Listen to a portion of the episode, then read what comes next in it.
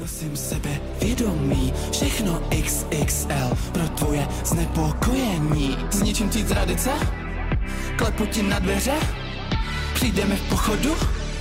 Zamávej kameře. Posloucháte podcast týdeníku Respekt, zdraví vás Hanna Řečicová a ve studiu je se mnou právě teď Tom Bílý, ředitel festivalu Prague Pride, který se právě teď na několika místech v Praze koná. Jeho záměrem je přispívat k prosazování tolerantní občanské společnosti a bojovat proti homofobii a taky zvyšuje povědomí veřejnosti o LGBTQ plus komunitě v Česku. Trans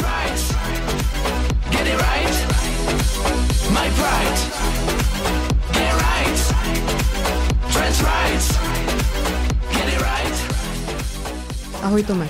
Ahoj. Prague Pride se rozhodně snaží vyjadřovat nějaký safe space a určitě tohleto festival a organizace pro velkou spoustu lidí znamená. Když se na chvilku u těch safe spaces zastavíme, co pro tebe obecně znamenají? A máš třeba pocit, že právě se safe spaces nějak zamávala pandemie? V podstatě, co pro mě safe space znamená obecně, je uh, místo, kde může každý být sám sebou a to v bezpečí což je to, co tam slyšíme v tom slově.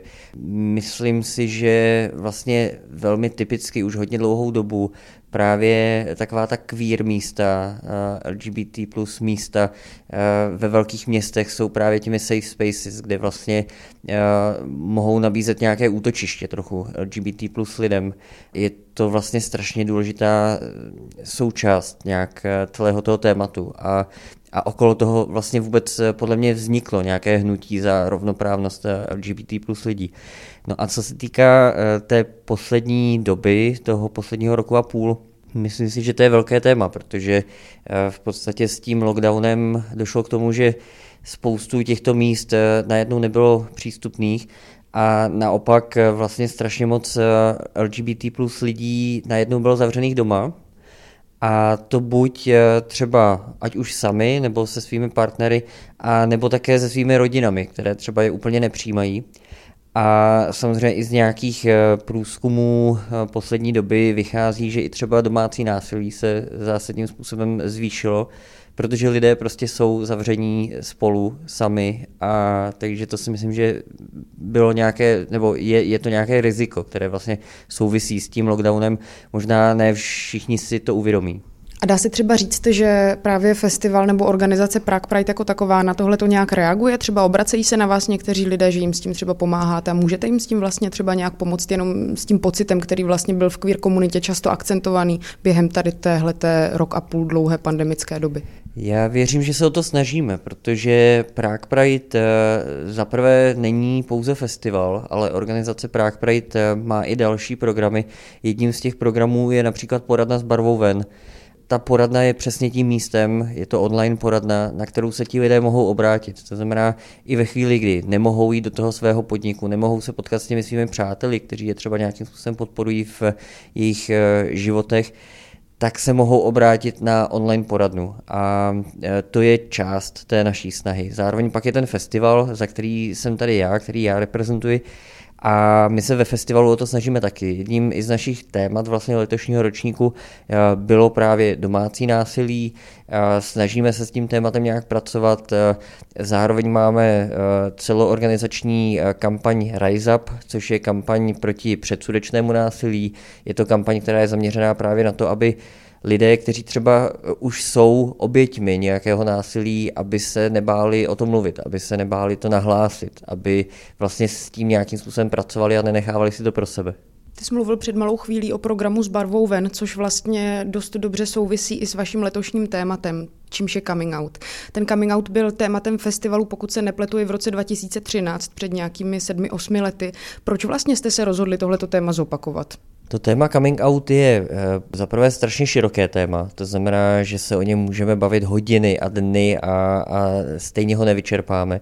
A zároveň, a to je možná ještě důležitější, je to téma, které podle mě je neustále přítomné. Ten coming out je uvědomění si sebe sama, to, že já sám si uvědomím, kým jsem, že si to připustím a zároveň ten coming out je také udělat ten stejný krok vůči svému okolí. A to ať už vůči svým nejbližším lidem, vůči své rodině, vůči svým přátelům, tak také potom vůči svým kolegům v práci, eh, vůči lidem, se kterými se setkáváme. Je to stav, kdy mluvím o tom, eh, kým jsem, kdo jsem. Tohle je vlastně eh, strašně náročný proces u LGBTQ lidí, protože vy v podstatě, dokud k tomu coming outu nedojdete, tak máte v hlavě jenom scénáře možného odmítnutí, scénáře diskriminace, scénáře toho, že vám někdo ublíží pro to, jaký jste. A tenhle ten vlastně stres, který ti LGBTQ lidé prožívají, si možná málo kdo z většinové společnosti dokáže představit. E, s tím souvisí vlastně i pojem takzvaný menšinový stres. E, ve chvíli, kdy se součástí nějaké menšiny, tak vlastně ten stres z toho odmítnutí, z té diskriminace, z té potenciality vlastně té diskriminace máte neustále v hlavě. Když mluvíme o menšinovém stresu, myslíš si, že třeba za posledních pár let nebo za tu dobu, co se vlastně festival koná, co organizace Prague Pride existuje, se nějak přístup většinové společnosti změnil? Já věřím, že ano. Zároveň samozřejmě tohleto je strašně těžký říct nebo určit, protože samozřejmě můžeme mít nějaké průzkumy veřejného mínění, ty nám dají nějaká čísla, ale zároveň já si čím dál tím víc uvědomuji, jak ta společnost se vlastně strašně rychle mění. Strašně rychle se mění komunikační nástroje, které používáme, strašně rychle se mění eh, nástroje pro informace, které zpracováváme a tím pádem nějaké porovnávání takto citlivých věcí je podle mě strašně náročný, protože my samozřejmě ve chvíli, kdy se budeme bavit o tom, že v posledních měsících a letech eh, vidíme až takovou jako vlnu uh, různých jako nenávistných výroků ve veřejném prostoru a tak dále, tak na druhou stranu uh, já pořád trochu věřím, že to je tím, že ne, že by se měnil uh, postoj většinové společnosti vůči LGBTQ lidem, ale že je to z velké části tím, že se mění komunikační nástroje, kterými právě tyto zprávy proudí a my je najednou vidíme a najednou vlastně je slyšíme mnohem víc, protože eh, ve chvíli, kdy eh, fungují sociální sítě, tak je vlastně mnohem jednodušší zahejtit někoho. Je mnohem jednodušší prostě v, eh, ve skrytu nějaké anonymity nějakého profilu na sociální síti někomu vyhrožovat, o někom říct, že je zvrácený, že, že prostě není člověk nebo cokoliv. A najednou se to vlastně šíří jako lavina přes ty komunikační kanály těch sociálních médií.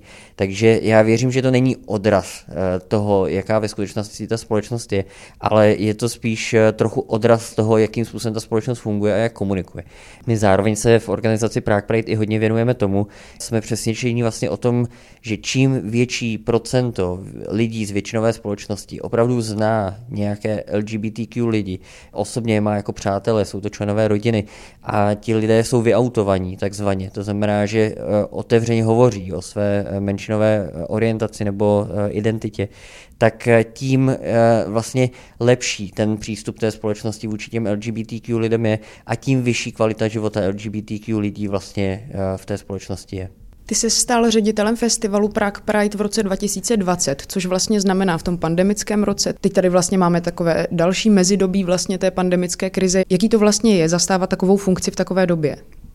No, pro mě eh, osobně eh, to samozřejmě bylo velmi náročné, protože eh, vy naskočíte do týmu, se kterým se vlastně vidíte jenom online na obrazovkách. Já jsem ten svůj tým viděl někdy v srpnu, v září na nějakém pofestivalovém pivu a, a pak najednou přišel další lockdown a my jsme se prostě půl roku neviděli a potkávali jsme se online. A, a to je strašně těžký. Ve chvíli, kdy máte vést tým desítek lidí a, a vlastně se s těmi lidmi vidíte občas na poradě online, do toho plánujete festival, což je obří akce. Ten festival eh, trvá týden, letos máme nějakých 135 akcí během toho jednoho týdne a to nemáme ten sobotní průvod, protože jsme z bezpečnostních důvodů museli právě udělat to rozhodnutí, že eh, sobotní průvod nebude.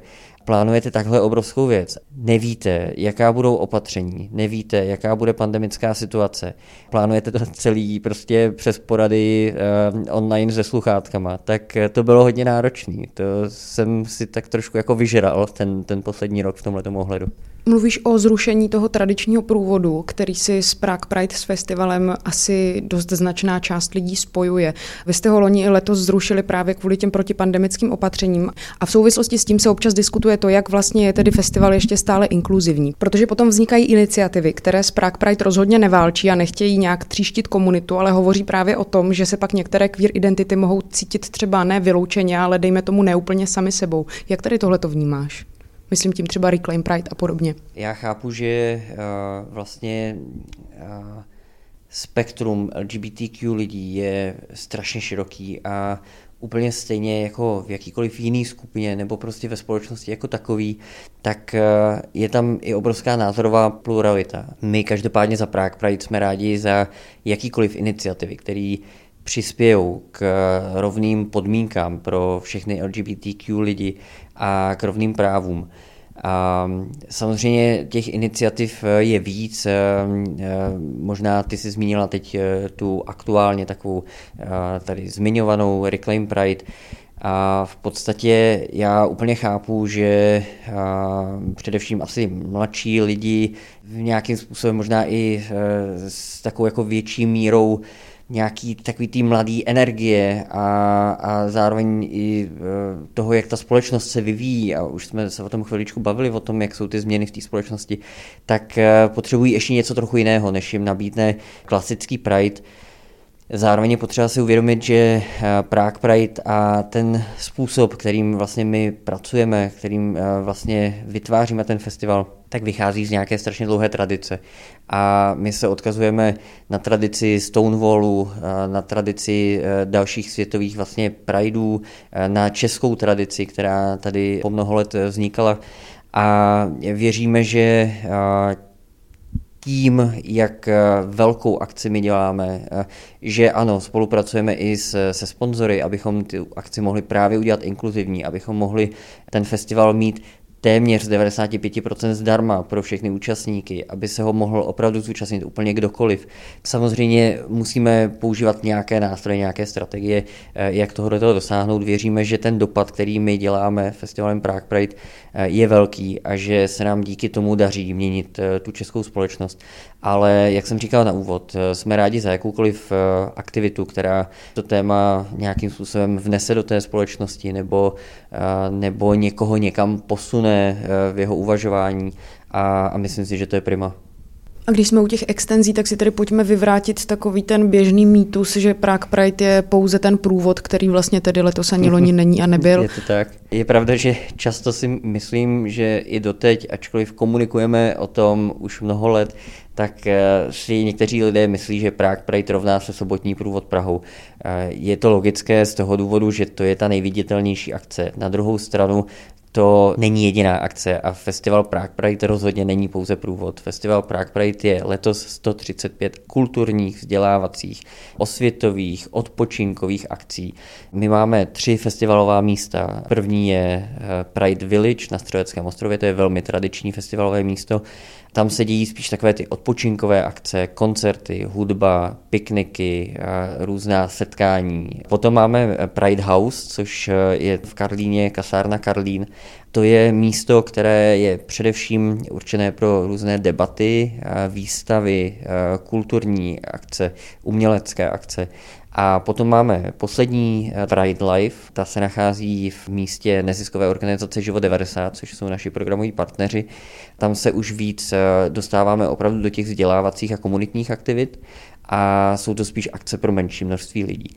Takže to jsou ty tři naše festivalová místa. Ve chvíli, kdy se někdo podívá na program festivalu, tak uvidí, že ten festival je opravdu strašně pestrý a nabízí, věřím, pro každého něco a dokonce máme i jedno festivalové místo v uvozovkách, které je online, je to Pride Stream.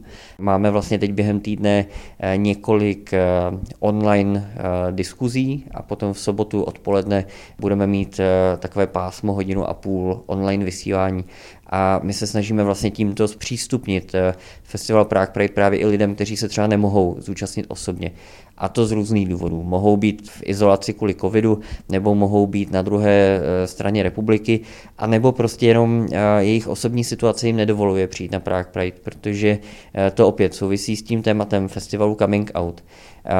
Málo kdo si vlastně uvědomuje, že velmi často LGBTQ lidé ve chvíli, kdy nejsou ještě vyautovaní takzvaně, to znamená ještě si neprošli tím procesem, že by mluvili otevřeně um, o sobě, tak eh, často vlastně jsou velmi úzkostní naopak, co se týká jakéhokoliv spojení vlastně s tou LGBTQ tematikou. To znamená, že eh, právě pro tyto lidi se i snažíme nabízet ten online program, eh, který mohou sledovat někde v soukromí doma.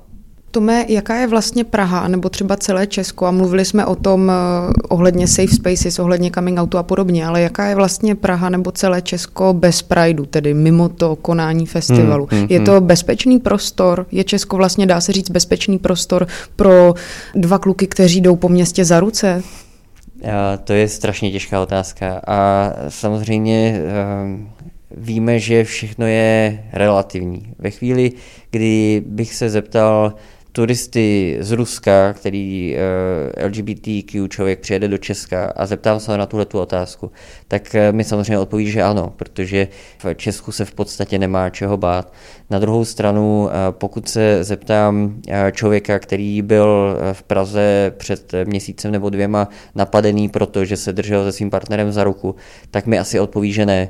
Tím chci říct to, že ve chvíli, kdy srovnáme Prahu s městy západní Evropy, bude se ta Praha pohybovat možná někde jako lehce pod průměrem nějakého bezpečného místa, ale na druhou stranu myslím si, že Praha je obecně totiž velmi bezpečné město. Tím pádem teď nemluvím pouze o LGBTQ lidech. Obecně pokud srovnám Prahu s metropolemi západní Evropy v bezpečnosti, tak Praha je velmi bezpečné město. Pokud ale se budeme opravdu dívat pouze na ty otázky LGBTQ lidí, tak samozřejmě, že i v Česku dochází ke zločinům z nenávisti, k předsudečnému násilí, k vyhrožování nebo k ohrožování lidí. Eh, jenom proto, jaký jsou, kým jsou, nebo, eh, nebo s kým se zrovna drží za ruku.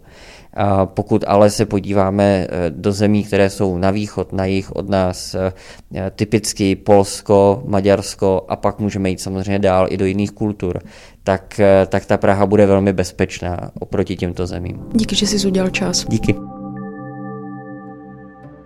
To byl Tom Bílý, ředitel festivalu Prague Pride. Díky moc, že jste nás poslouchali. Poslouchat můžete dál ve svých podcastových aplikacích nebo taky na našem webu Respekt.cz. Těším se příště. Hana Řičicová.